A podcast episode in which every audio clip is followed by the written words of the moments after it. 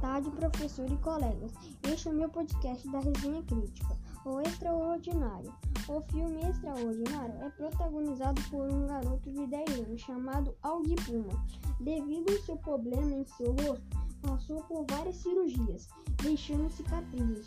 O filme mostra a dificuldade do garoto em viver em sociedade, onde o preconceito é muito grande.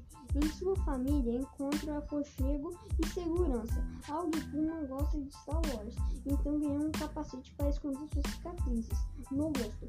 O escritor R.J. Palácio retrata o bullying no filme, mas não mostra cenas claras sobre o bullying. É um filme emocionante sem comédias com poucos romances e as crianças poderiam interagir mais cenários. Enfim, a história é confusa e deixa o espectador sem compreender direito. Obrigado, Pedro.